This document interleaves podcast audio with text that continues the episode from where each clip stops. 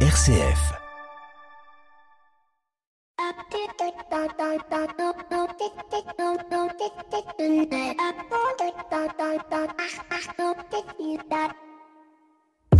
Bonjour à toutes et à tous. Si vous pouvez garder votre calme quand autour de vous tous perdent la tête et vous en tiennent pour coupable, si vous pouvez croire en vous quand tous en vous doutent sans vous montrer irritable, si vous pouvez patienter sans vous laisser gagner par l'ennui ou face au mensonge ne pas céder à la tromperie, si vous pouvez rencontrer triomphe et désastre et traiter ces deux imposteurs exactement de la même manière, si vous pouvez entendre la vérité que vous avez dite tordue par des tricheurs pour piéger les innocents ou voir le fruit de vos vies brisées et vous baisser pour les reconstruire avec des outils usés, si vous pouvez faire un seul tas de tous vos gains et risquer tout sur une intuition, perdre et tout recommencer sans jamais souffler mot sur vos pertes, si vous pouvez forcer votre cœur, vos nerfs, vos tendons à vous servir longtemps après qu'ils soient partis et ainsi tenir bon quand il n'y a rien en vous sinon la volonté qui leur dit tenez bon, si vous pouvez parler avec des foules et garder votre vertige ou marcher avec les rois sans perdre le sens commun, si ni ennemis affectueux ni amis chers ne peuvent vous blesser, si tous comptent sur vous mais aucun trop,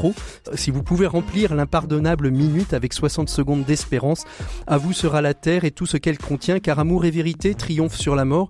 Et si de votre vie vous faites un chemin d'espérance infinie, un signe, une lumière dans un monde qui désespère, alors vous serez des enfants de lumière. Belle et bonne année 2024. Bienvenue dans l'écho des solutions. L'écho des solutions. Patrick Longchamp.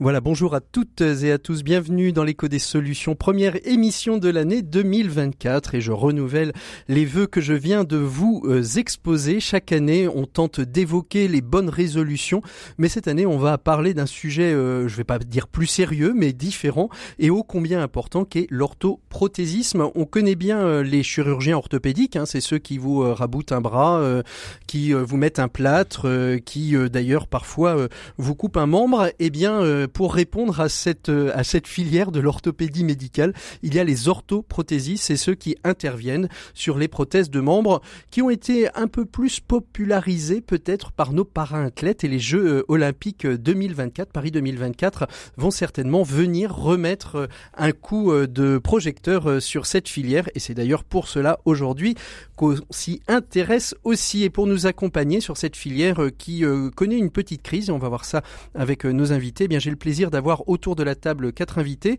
Euh, je les salue un par un. Tout d'abord Jean-François Cantero, président de l'UFOP. Euh, L'UFOP, c'est l'Union euh, française des orthoprothésistes. Vous êtes porteur du plaidoyer de la protection de cette filière.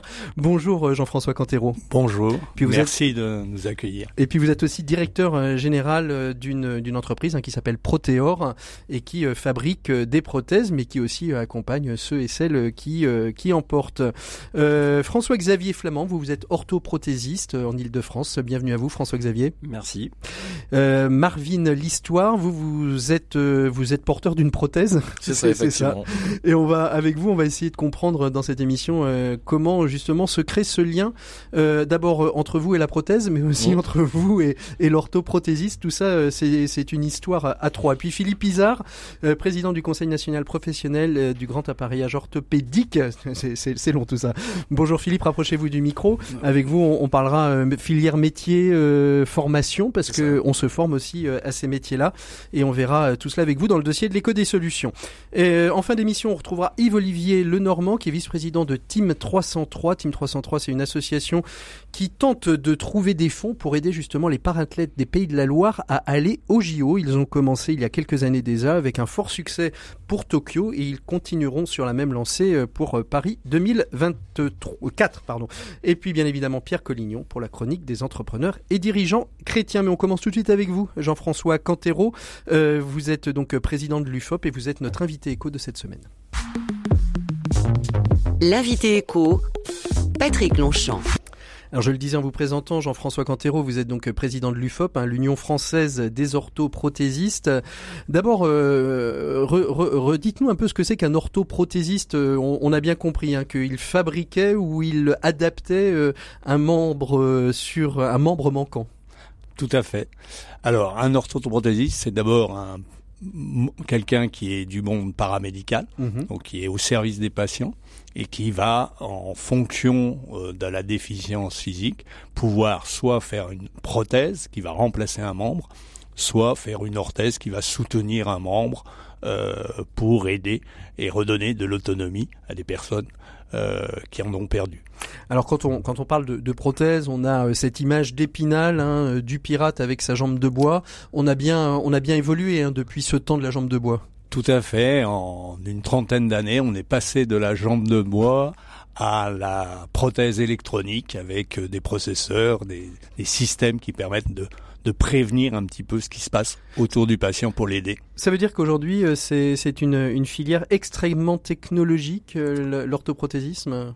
La, la filière est de plus en plus technologique et toutes les nouvelles technologies euh, s'intègrent effectivement dans le monde de la prothèse et de l'orthèse. Alors, est-ce que l'orthoprothésisme, la prise en charge de l'orthoprothésisme a évolué de la même manière que la, la, la technicité? C'est une, euh, une très question, bonne question. question, hein. Est-ce qu'on peut se poser la Effectivement, question eh bien, je crois qu'elle n'a pas du tout évolué à la même vitesse, Mhm. puisque tous nos référentiels sont anciens et au, à ce jour, on est dans une situation assez bloquée, puisque depuis 2017, nous avons des tarifs qu'on appelle opposables. hein, donc, euh, Qu'est-ce que c'est qu'un tarif opposable alors un tarif opposable, c'est un tarif qui est fixé par le, par un organisme, hein, Mhm. la, la CEPS, et qui effectivement euh, ne permet pas aux orthoprothésistes de, de, de, de dépasser ce tarif. Il est remboursé intégralement par la sécurité sociale, mais il n'y a pas de possibilité de, de dépassement. On Mhm. est dans un métier principalement de main d'œuvre où on accompagne les patients et ces tarifs sont bloqués depuis Ce qui, veut, ce, 2017. qui, ce qui veut dire, je vais reprendre des extrêmes, hein, mais ce qui veut dire qu'aujourd'hui, on rembourse la prothèse euh, bourrée d'électronique euh, avec des éléments en titane euh, au prix euh, au prix de la jambe de bois? En J'exagère. très exagérant un petit peu, on peut euh, peut- penser ces choses-là. En tout cas, on ne fait pas du tout évoluer les tarifs, alors que nous avons quand même passé ces dernières années où nous avons subi de plein fouet l'inflation et l'augmentation de toutes les matières premières, de l'énergie, puisqu'il faut savoir que pour euh, nous faisons des, des appareillages sur mesure et que nous devons former sur des, moules, notamment des plaques de plastique, en utilisant des fours que nous devons faire chauffer à 200 degrés. Et, bon, Et quand on, on- quand on connaît la- l'inflation et la crise de l'énergie, euh, bien évidemment, ça, ça impacte sur le prix.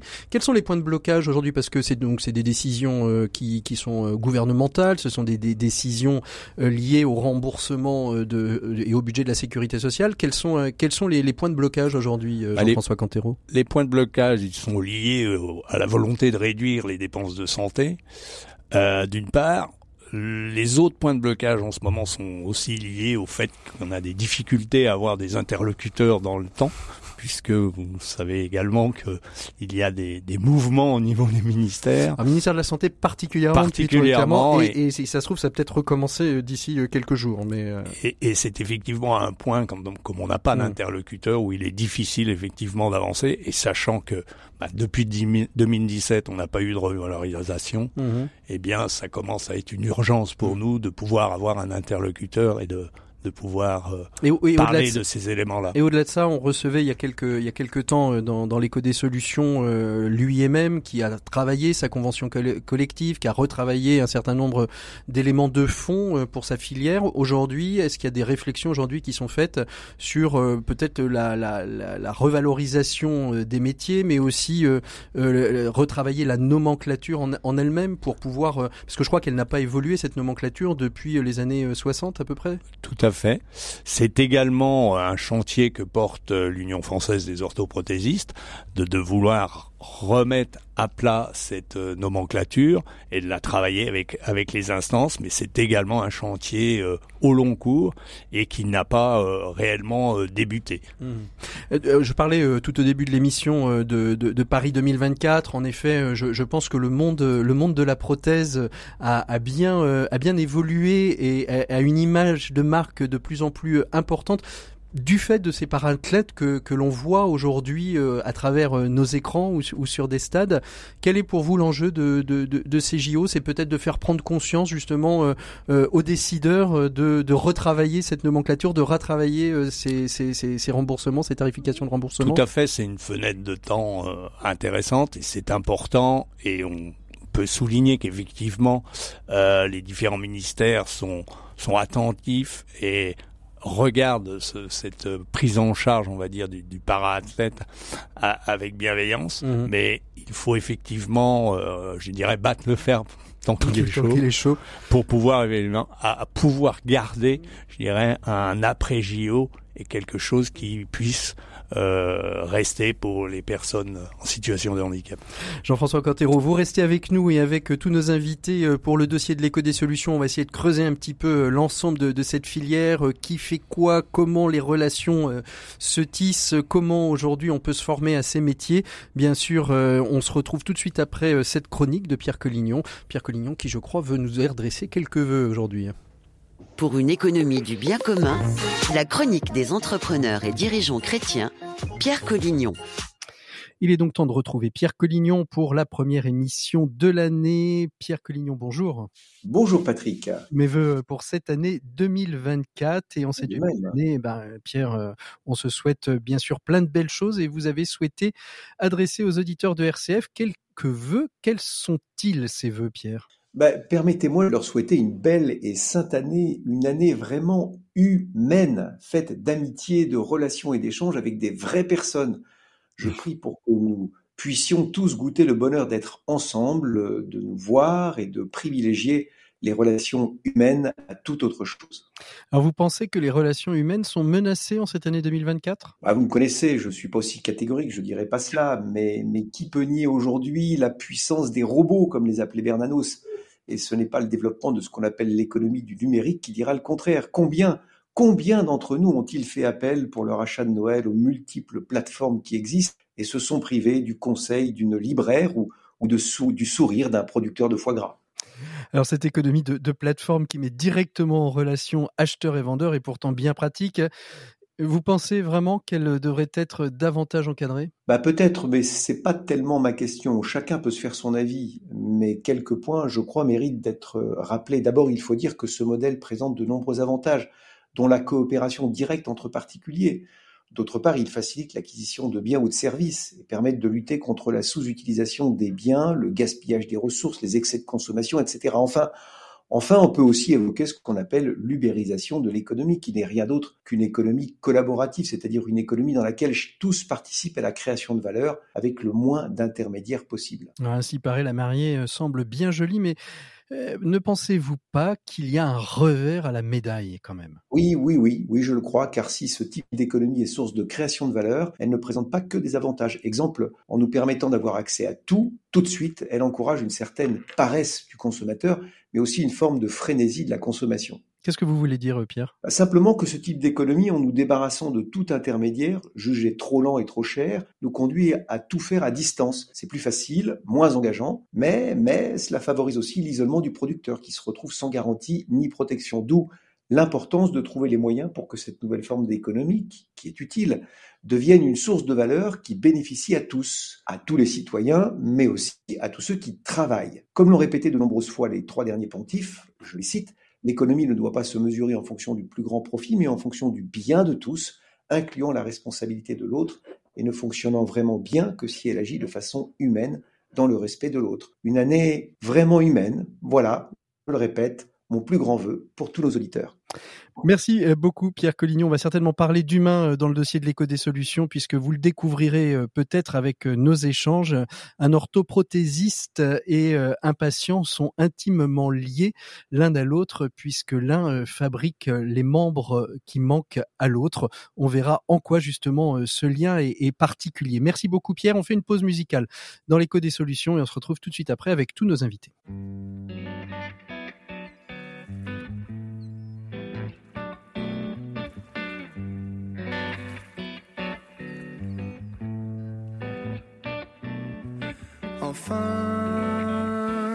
Terre en vue au bout de l'eau. Fini les continents lointains, les moi de mer, moi tes bateaux. Fini le soleil en toute saison. Les paysages du soir, on rentre à la maison. Enfin, terre en vue au bout de l'eau. Ce continent-là, c'est le mien. Je reconnais le port et les oiseaux. C'est pas le soleil en toute saison. Mais c'est mon ciel à moi, celui de ma maison. Enfin, se pose à quel bateau.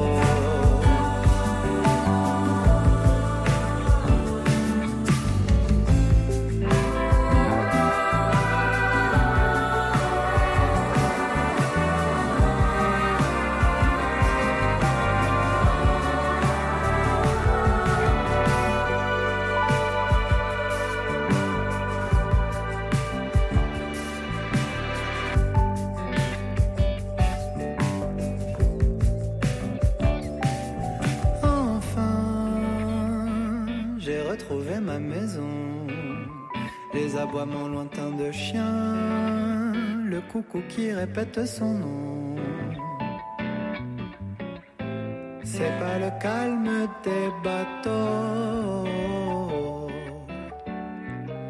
mais c'est mon calme à moi, celui de ma maison.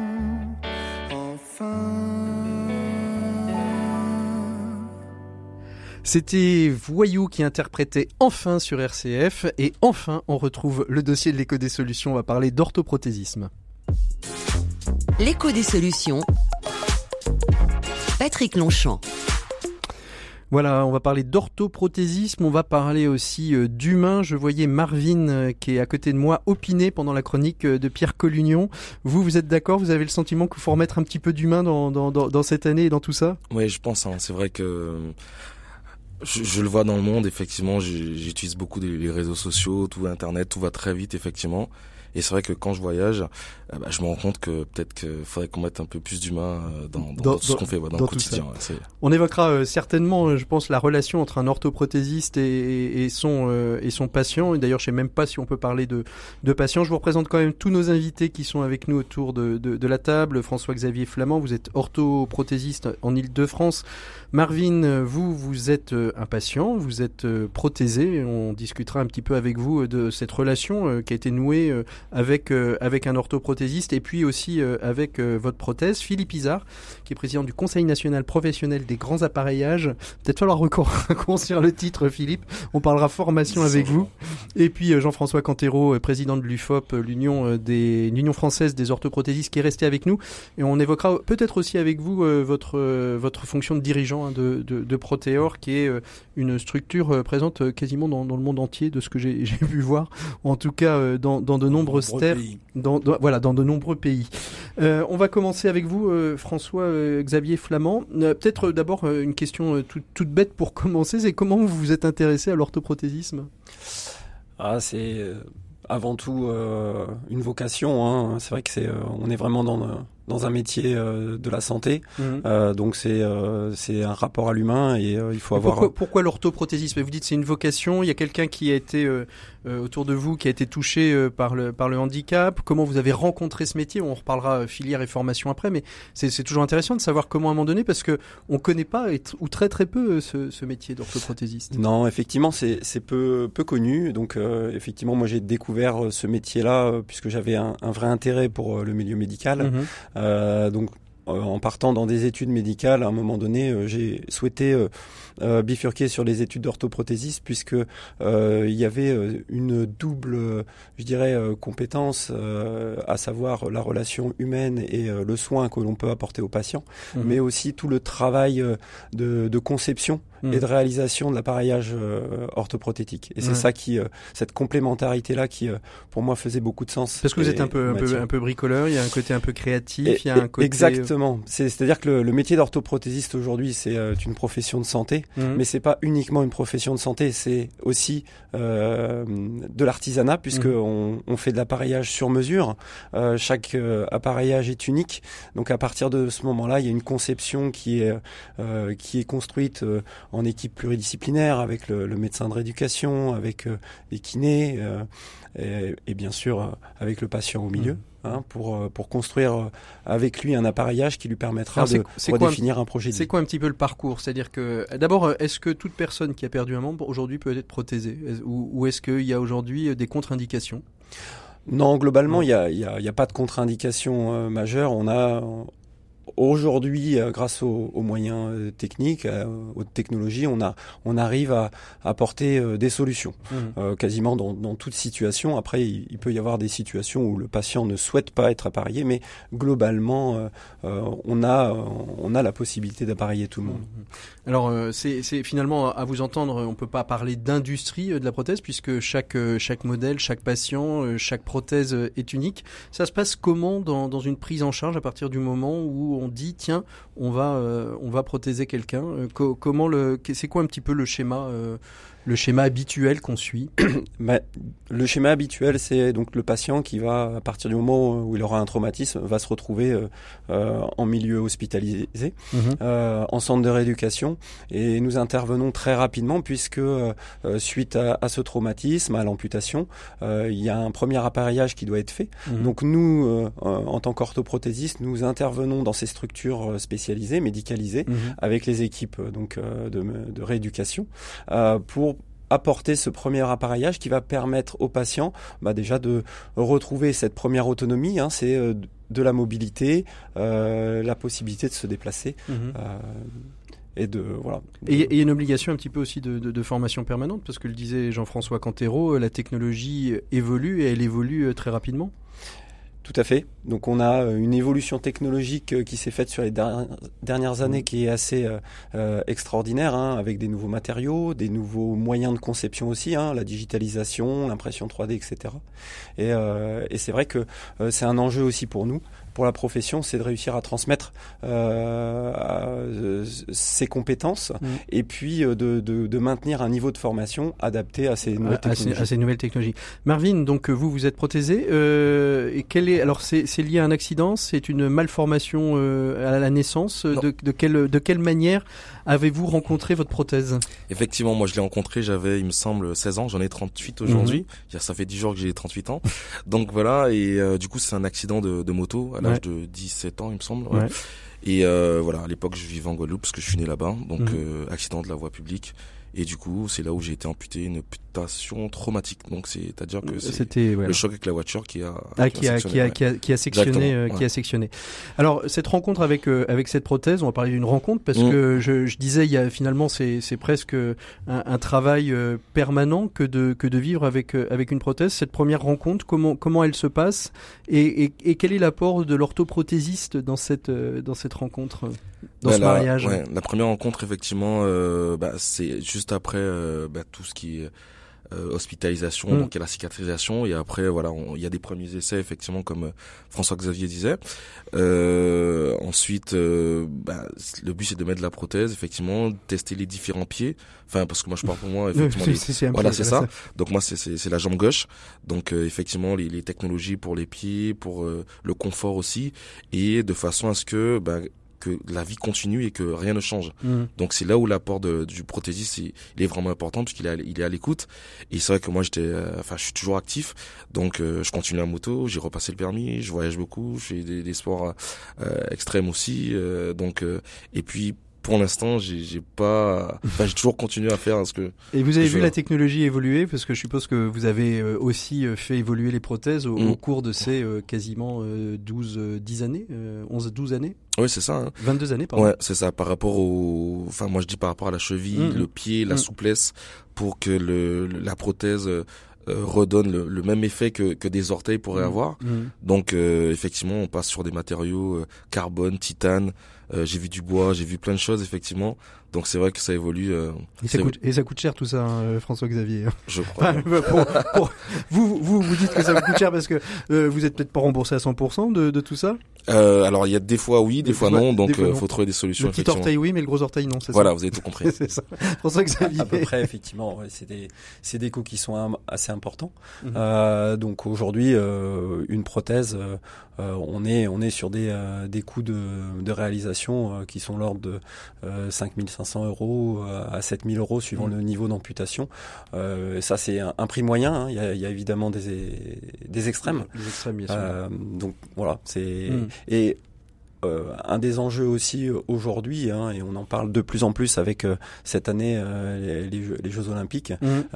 et les Paralympiques, c'est c'est l'accès au sport. Et, et c'est vrai qu'aujourd'hui, dans dans les possibilités de remboursement, il y a l'appareillage, on va dire du quotidien, hein, pouvoir remarcher avant tout, mais l'accès au sport aujourd'hui n'est pas remboursé. Mmh. Les prothèses de sport ne sont pas remboursées. Et ça, mmh. c'est un vrai sujet, c'est une vraie problématique pour nos patients. C'est une problématique de santé publique parce qu'on dit que le sport, le sport sport, faire de l'activité euh, physique, euh, c'est bon pour la santé.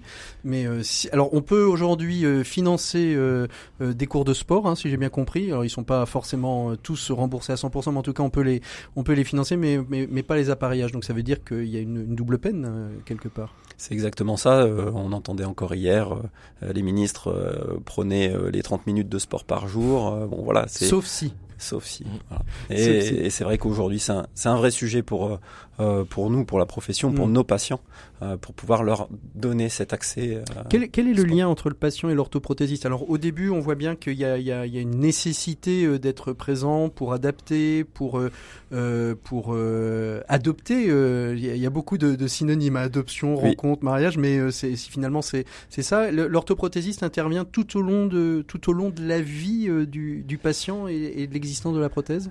Oui, oui, oui notre, euh, euh, notre rôle auprès de notre patient, c'est euh, avant tout une relation humaine mhm. extrêmement forte qui se qui se s'installe juste après le traumatisme mhm. et qui va et cet accompagnement va se faire tout au long euh, du parcours de vie euh, mm. du patient. Et c'est vrai que euh, dans ces situations-là, donc on est sur des handicaps que les patients vont porter toute leur vie. Nous, on est là pour apporter des solutions, leur permettre voilà de retrouver de l'autonomie et de la mobilité. Et, et, donc on va on va les accompagner tout au long de leur vie. Donc pour nous, en tant qu'orthoprothésiste, c'est de, je dirais, toute notre vie professionnelle aussi. Euh, et, et, cet accompagnement, il est fait euh, euh, de manière régulière. C'est ça qu'il mm. faut prendre en compte aussi, c'est-à-dire que un appareillage, c'est pas on, on, on, livre une prothèse au patient et puis voilà, on le revoit dans 10 ans éventuellement pour changer. Mm. Non, les prothèses sont renouvelées régulièrement. Ça. Vous le voyez tous les combien, Marvin, votre, votre orthoprothésiste? Vous n'êtes pas l'orthoprothésiste de François, François Xavier, vous n'êtes pas l'orthoprothésiste de Marvin. Hein? Si, si. Si, si, pardon, excusez-moi. Si, si. Euh, si. Euh, vous, vous voyez euh, tous les combien à peu près euh, pour, pour parler prothèse Après, moi, c'est vrai que je suis, j'estime que je suis un patient peut-être difficile parce que je, je, j'ai, je, je veux le voir tous les six mois, tous les trois mois. Des ça, fois, je peux difficile tous les six mois. Oui, parce qu'en fait, euh, moi après, j'ai des fois des, des, demandes. Si par exemple j'ai un petit souci, si moi je fais tout avec ma prothèse, donc je peux mm. aller dans l'eau, dans l'eau salée, dans l'eau douce. Donc si un petit souci, un petit réglage, donc effectivement c'est l'impression que vous allez au garage, mais ah. excusez-moi les. C'est un peu ça quand même. Hein la révision, la révision des six mois. Euh... Ouais. C'est ça comme ça. C'est exactement quelque part euh, ce, ce, parallèle que l'on peut faire, c'est-à-dire qu'aujourd'hui un appareillage prothétique, euh, il y a euh, de, des parties de, ce, de cet appareillage qui sont ce qu'on va appeler des consommables. Hein. Mmh, au même titre qu'une voiture, on va changer des pneus pendant sa durée de vie de fonctionnement. Euh, une prothèse, il y a des éléments qu'on va changer régulièrement, et donc effectivement, tous nos patients, on est amené à les revoir euh, en moyenne tous les six mois parce que c'est consommable, il faut les remplacer. Il y a mmh. un suivi important de notre patient qui est fait et voilà et qui, et qui perdure. Donc globalement, tous les six mois, on se voit. Donc il y a, on, on, rentre vraiment dans, dans, dans l'intimité de. Et est-ce que c'est un peu comme euh, dans, la téléphonie euh, mobile, euh, avec la, la, tech qui arrive tous les, peut-être pas tous les six mois, mais tous les deux, trois ans, il y a une, nouvelle, une, une, une, innovation technologique. on l'adapte vous pour pour améliorer justement le, le ressenti, l'expérience et peut-être l'oubli qu'on a une prothèse? Je sais pas si on l'oublie d'ailleurs. Ben, quand c'est très bien fait, j'ai l'impression qu'on l'oublie. ouais. moi, je me suis dit, euh, l'une des premières satisfactions que j'avais, c'est que, à un moment, euh, je disais à, François Xavier que euh, si c'est bien fait, c'est que j'oublie que j'ai une prothèse, parce que tout est tout est parfait et, et, je ressens pas, enfin, j'ai aucune gêne, aucun aucun souci. Donc c'est vrai que ouais, le but quand c'est bien fait, bon, on peut oublier qu'on a, qu'on a une prothèse. Mmh. Jean-François Jean-François Cantero, je vous, je, je vous ai peu interviewé euh, depuis le début euh, de, de, de, de, cet échange. Comment vous réagissez à la fois en tant que président de l'UFOP de ce que vous entendez, puis en même temps euh, dirigeant d'une d'une société spécialisée dans l'accompagnement qui s'appelle Proteor, spécialisée dans l'accompagnement de, de, de, patients avec des orthoprothésistes un peu partout. Eh bien, je crois que Marvin a bien résumé, c'est-à-dire que nous on essaye en permanence en tant qu'industriel de trouver des produits et des services qui permettent d'oublier sa prothèse. Hmm. Alors euh, ça a l'air d'être simple comme ça, mais c'est très complexe puisque c'est en permanence euh, fait en lien avec le corps et que le moindre euh, défaut, la moindre aspérité est, est, une souffrance pour le patient quand il doit marcher, quand il doit courir, quand il doit se déplacer. Donc nous, on a vraiment le, le souci d'améliorer en permanence cette autonomie. Comment se situe la, la, la filière orthoprothésiste euh, de, de, de, en France euh, par rapport euh, au reste au reste du monde On est on est plutôt bien placé, on est plutôt euh, dans les, pelons, les pelotons de tête? Oui, on peut dire qu'on est bien placé. Après, ce qu'on peut dire aussi, c'est que c'est un monde où il y a un nombre d'industriels quand même réduit de manière mondiale. Mmh. Le développement est mondial. En France, nous avons une société comme Proteor, qui est un leader dans son domaine. Nous avons une société en Allemagne, Todowok, qui est également leader dans son domaine, mais euh, c'est surtout des sociétés qui sont très expertes et qui doivent être en lien justement avec les patients, avec le besoin des patients et euh, les besoins d'amélioration de la vie courante. Et il faut savoir que pour développer justement un genou ou un autre euh, dispositif, un genou par exemple, il faut une dizaine d'années mmh. de développement pour oui, avoir l'idée, le la, mettre au point. On, on, disait que la prothèse, euh, la prothèse est unique euh, dans, dans, sa fabrication. En revanche, les pièces, les articulations, le fonctionnement, ça, c'est de la R&D euh, industrielle, industrielle, et, et, et innovante. Tout à fait. Alors, je, je, suis allé sur votre site Proteor euh, et j'étais interpellé par euh, euh, recherche clinique. Alors, j'ai voulu cliquer dessus, j'ai rien trouvé puisqu'il faut faut avoir un code d'accès. Quelles sont quelles sont les recherches cliniques? Parce que vous parliez de la relation avec le patient, mais la relation aussi avec le monde de, le monde médical est nécessaire. En quoi vous l'orthoprothésisme et je sais pas si je fais un néologisme, mais l'orthoprothésisme et le et, et la chirurgie, le monde médical travaillent en commun sur des recherches communes? Bah les, les, recherches, bien sûr, elles sont communes. Par exemple, il y a des recherches depuis de nombreuses années euh, sur le traitement de la douleur, le membre fantôme, par exemple, que re, re, ressentent les patients. Et ben, comment on peut faire à travers et la chirurgie et à travers aussi l'appareillage qu'on fait demain pour mmh. atténuer ces phénomènes.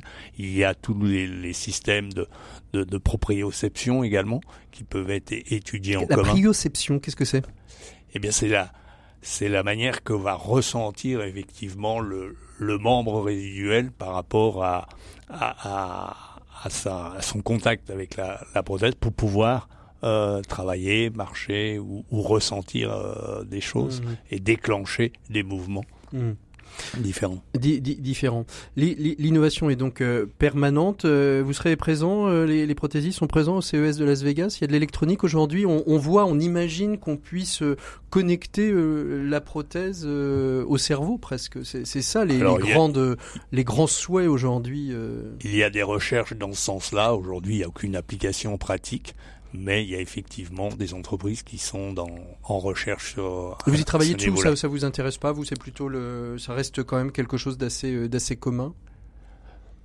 Commun au sens euh, au sens euh, il y a de l'innovation mais euh, pas pas de la science-fiction ou de la volonté d'aller au-delà. Bah souvent le, le ce métier-là utilise des, des recherches qui ont eu lieu dans d'autres domaines pour ensuite les utiliser dans le, le monde de l'orthoprothèse parce qu'en soi le monde de l'orthoprothèse n'est pas assez vaste mmh. pour pouvoir développer dans dans tous les domaines, parce qu'on voit bien qu'on doit travailler sur les matériaux, on doit travailler sur l'électronique, sur euh, effectivement le, le, mental, et c'est beaucoup, beaucoup de domaines pour un monde qui est relativement euh, petit. Comment, comment, on, comment on fait de la veille, euh, François-Xavier Flamand? Sur, sur les métiers, sur les nouvelles technos, comment on s'intéresse, comment on arrive à les proposer aussi à des patients? Alors pour ça, on a euh, de toute façon dans la profession des, des, des, congrès hein, qui nous permettent de, de suivre l'évolution des technologies. On est en lien avec euh, tous les fournisseurs euh, de composants prothétiques mhm. et, et, derrière, effectivement, ça nous donne des opportunités de, de, de, de proposer euh, aux patients bah, voilà, des, des, nouveaux concepts, des nouveaux appareillages, des nouvelles technologies. Mhm. Vous échangez entre, entre autres prothésés, prothésés Marvin? Oui, bien sûr. Euh, parce que euh, après moi c'est vrai que j'ai eu euh, la chance de, de faire du de l'athlétisme.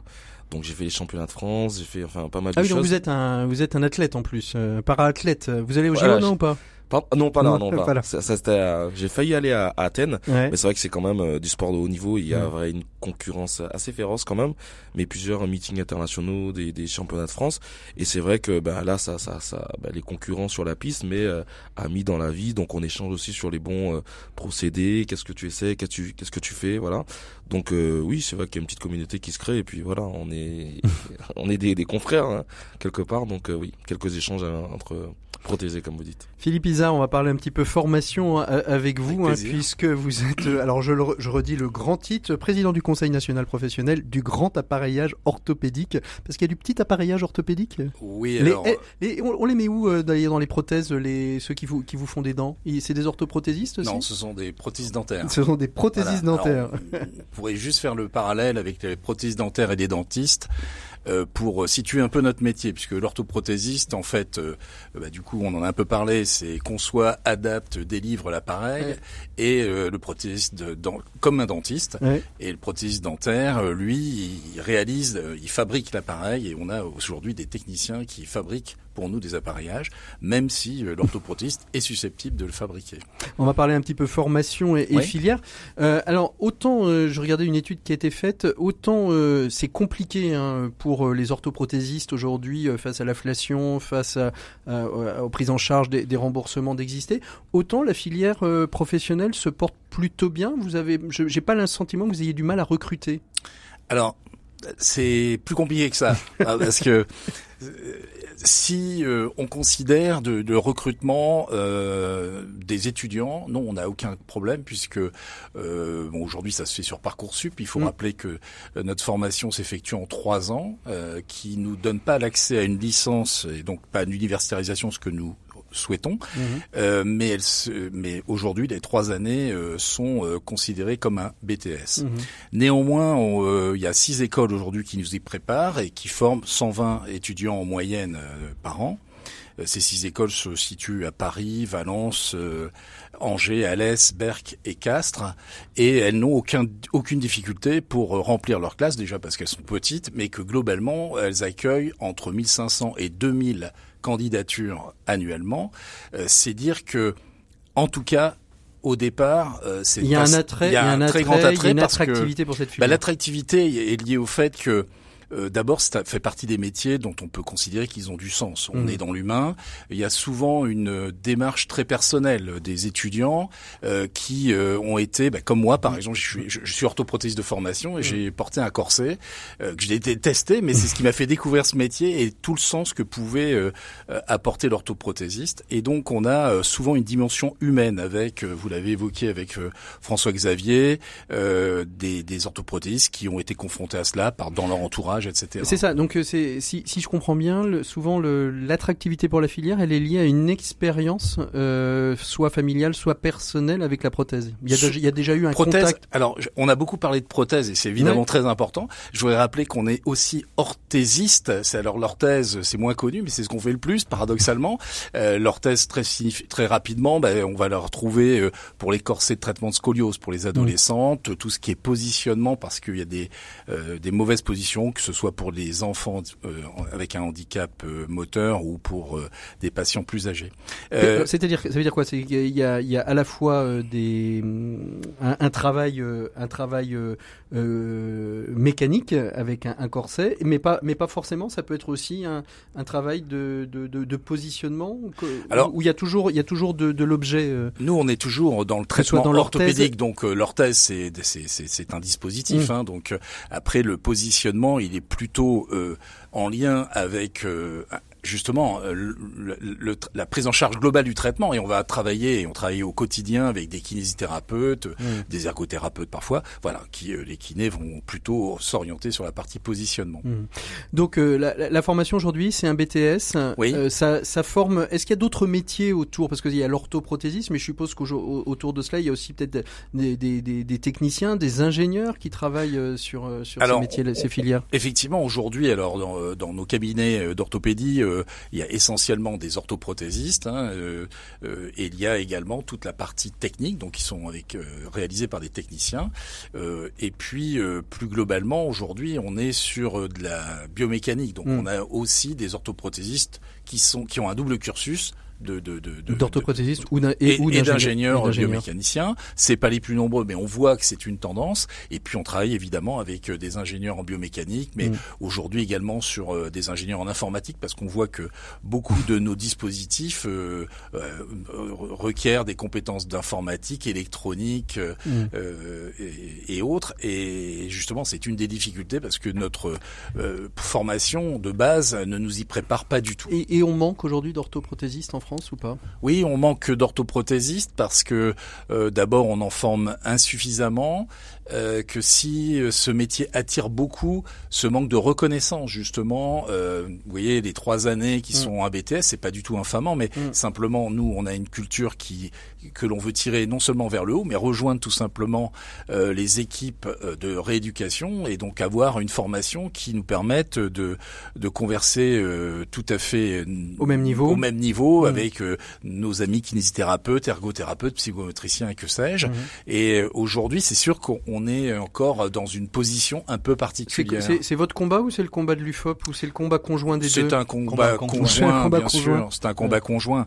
Euh, et puis juste rappeler que euh, on, on, traite quand même 850 000 patients, vous voyez, donc mm. par an. Euh, ça veut dire qu'aussi on se doit nous d'être au, au, juste niveau attendu. Mmh. Euh, on a un référentiel euh, de formation qui date des années, enfin de, de 1972, mmh. euh, année où l'informatique n'existait pas. Vous voyez, donc euh, c'est dire le décalage qui peut y avoir entre notre formation initiale. Référentiel, c'est vous qui le gérez ou c'est pareil, c'est euh, des commissions paritaires qui travaillent sur ces questions-là, c'est le gouvernement, c'est le ce, ce, ce, titre imprononçable que vous avez Président néanmoins tenté de, de, de, national professionnel. Conseil national professionnel, d'abord, c'est un, c'est une structure qui regroupe des enseignants, d'abord des professionnels, bien sûr, des enseignants et des scientifiques.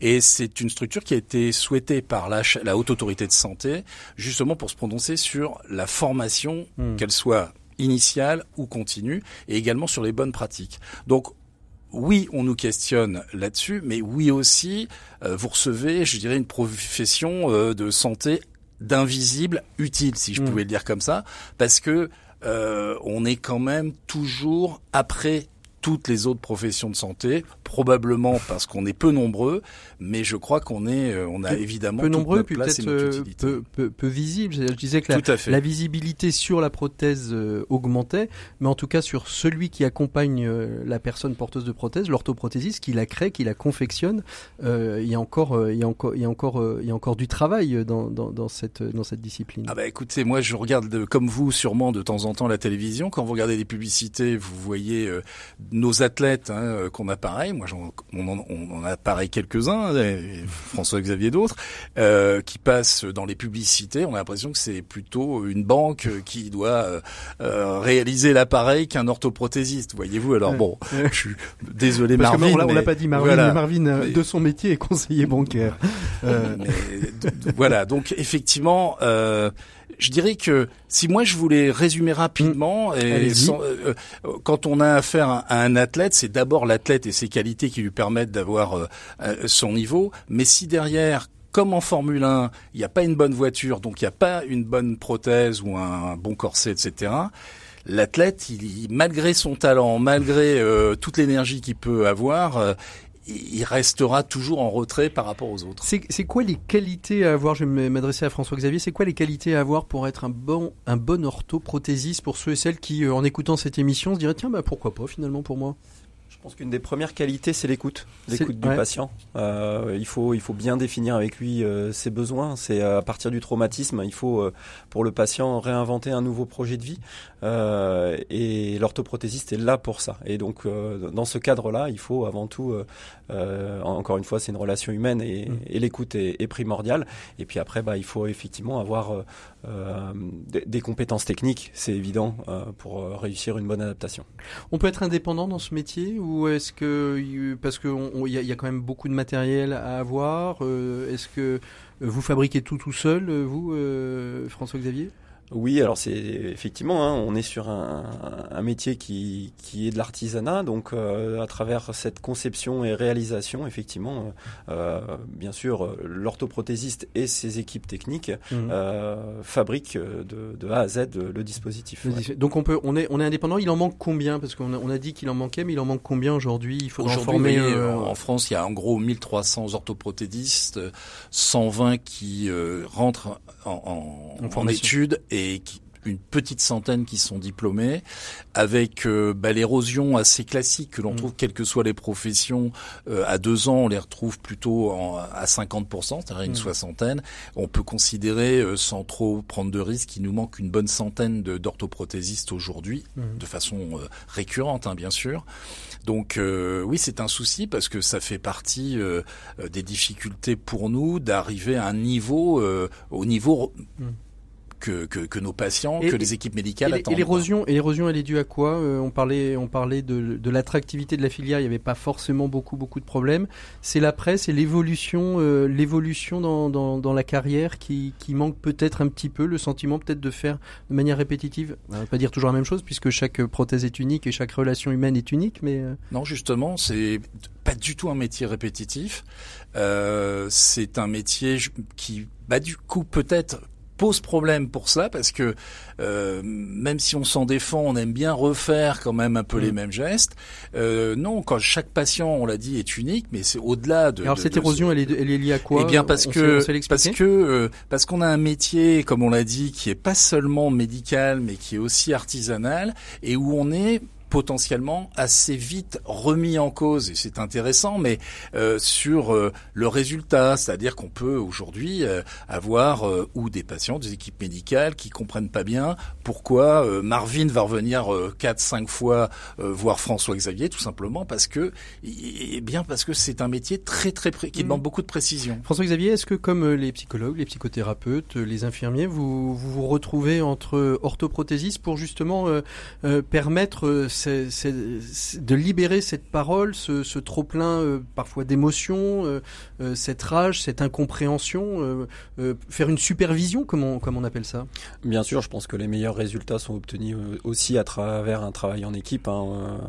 Et donc c'est vrai qu'en tant qu'orthoprothésiste, on, on, on, est souvent dans les cabinets ou dans les structures médicalisées mm. en équipe, que ce soit entre orthoprothésistes ou même avec les équipes thérapeutiques, les kinés, les médecins. Et c'est important d'avoir euh, cette, euh, cette harmonie et cette symbiose euh, entre tout, tout tous les corps professionnels de santé. Mmh. Comment euh, comment on, on, peut percevoir aujourd'hui euh, l'orthoprothésisme C'est pour vous c'est un enjeu. Les, on en a parlé un petit peu avec Jean-François euh, Cantero.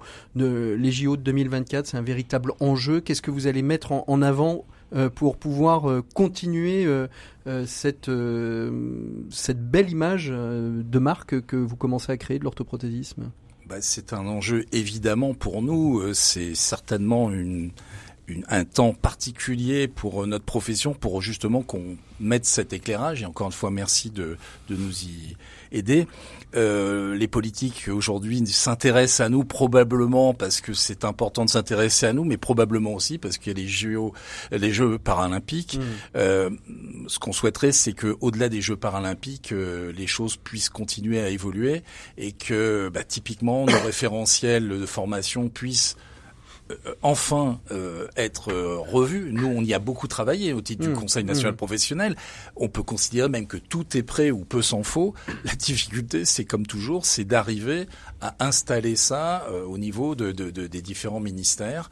Et donc ça, c'est vraiment un enjeu pour nous. Alors c'est sûr qu'on a une fenêtre qui pourrait nous permettre d'être un peu plus visible. Merci à tous les quatre d'avoir euh, échangé sur ce beau métier d'orthoprothésiste. Nous, on va continuer dans la même thématique avec euh, Yves-Olivier Lenormand, vice-président en charge des entreprises et du mécénat de Team 303. Team 303, une association qui s'est donnée pour mission de récupérer des fonds. On en parlait avec François-Xavier Flamand euh, pour le sport. Eh ben justement, les, les, les, sportifs de haut niveau, ils doivent aussi avoir du matériel. Ce matériel, il coûte cher. Et puis aussi, ils doivent se déplacer pour les qualifications. Et ça aussi, ça coûte cher. Et évidemment, ils n'ont pas peu de sponsors. Donc euh, on va voir ça tout de suite avec Yves-Olivier Lenormand dans nos 7 minutes pour changer le monde. 7 minutes pour changer le monde, l'écho des solutions. Voilà, on termine cette émission avec notre invité des 7 minutes pour changer le monde. Il s'agit d'Yves Olivier Lenormand. Bonjour Yves Olivier.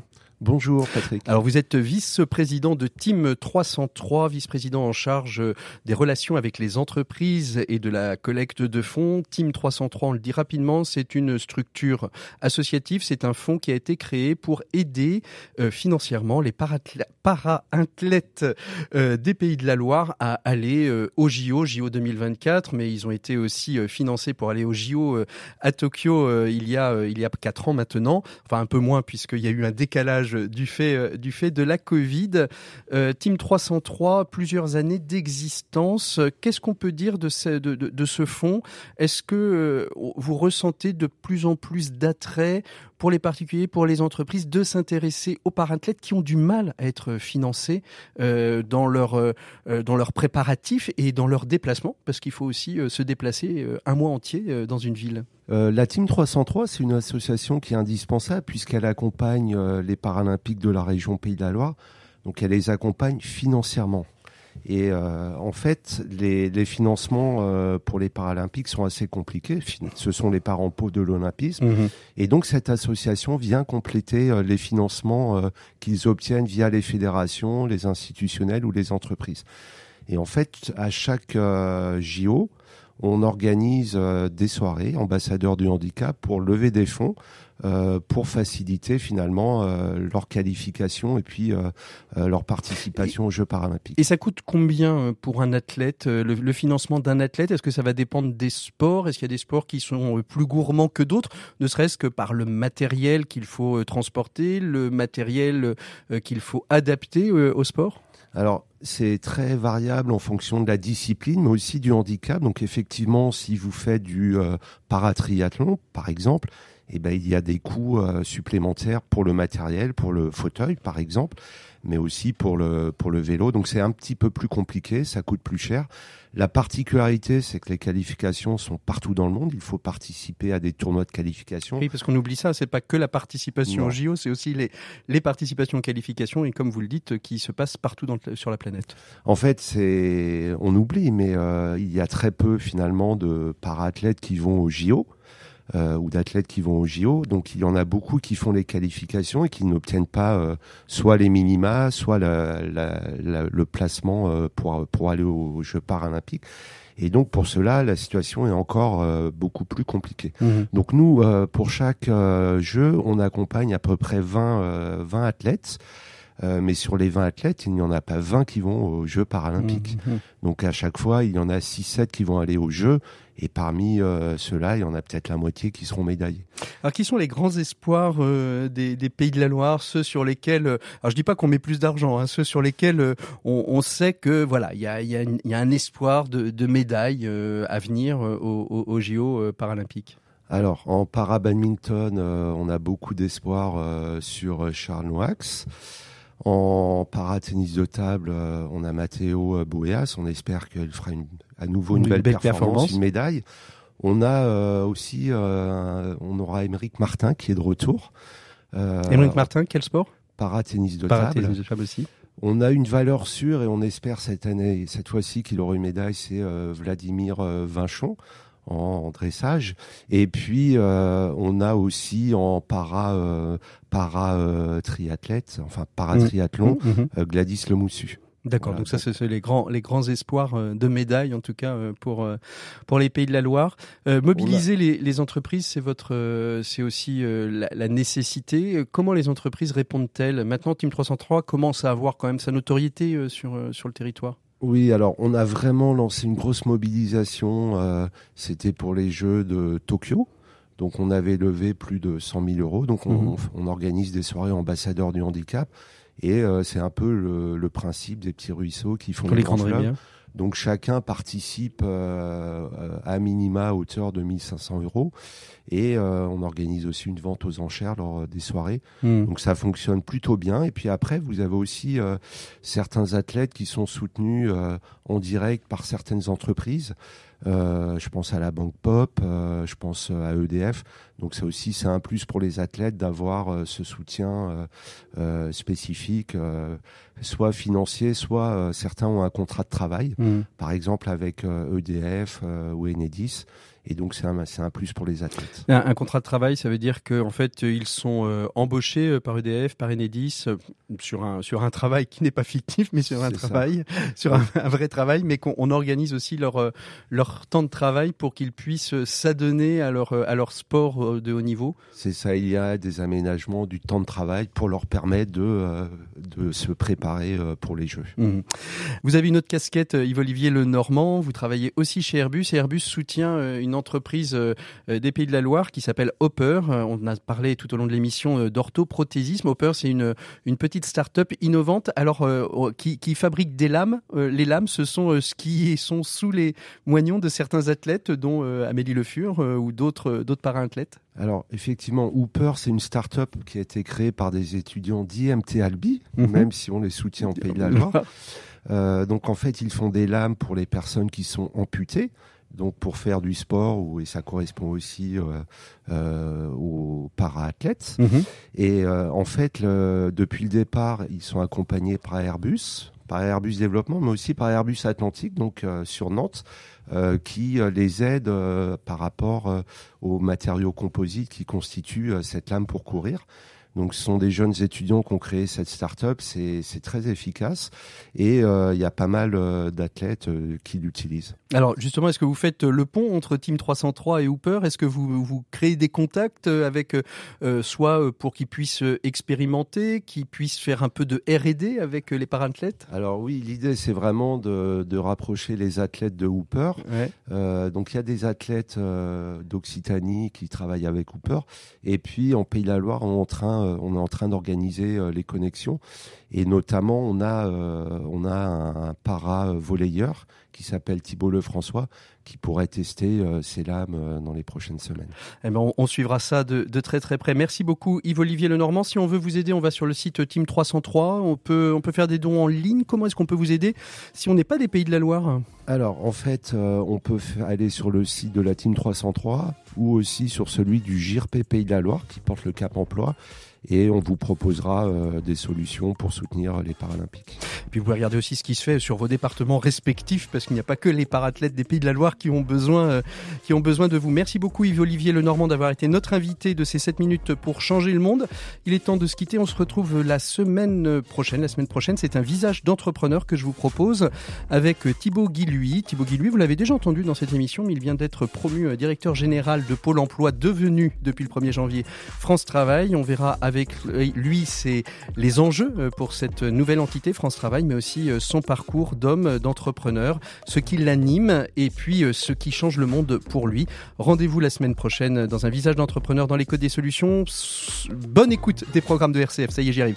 Bonne écoute des programmes de RCF. Merci à tous nos invités euh, qui ont été en plateau avec nous. Vous pouvez nous retrouver sur rcf.fr ou sur les plateformes de podcast dédiées et dès le vendredi 17h en exclusivité sur rcf.fr. Merci beaucoup, à très bientôt, au revoir.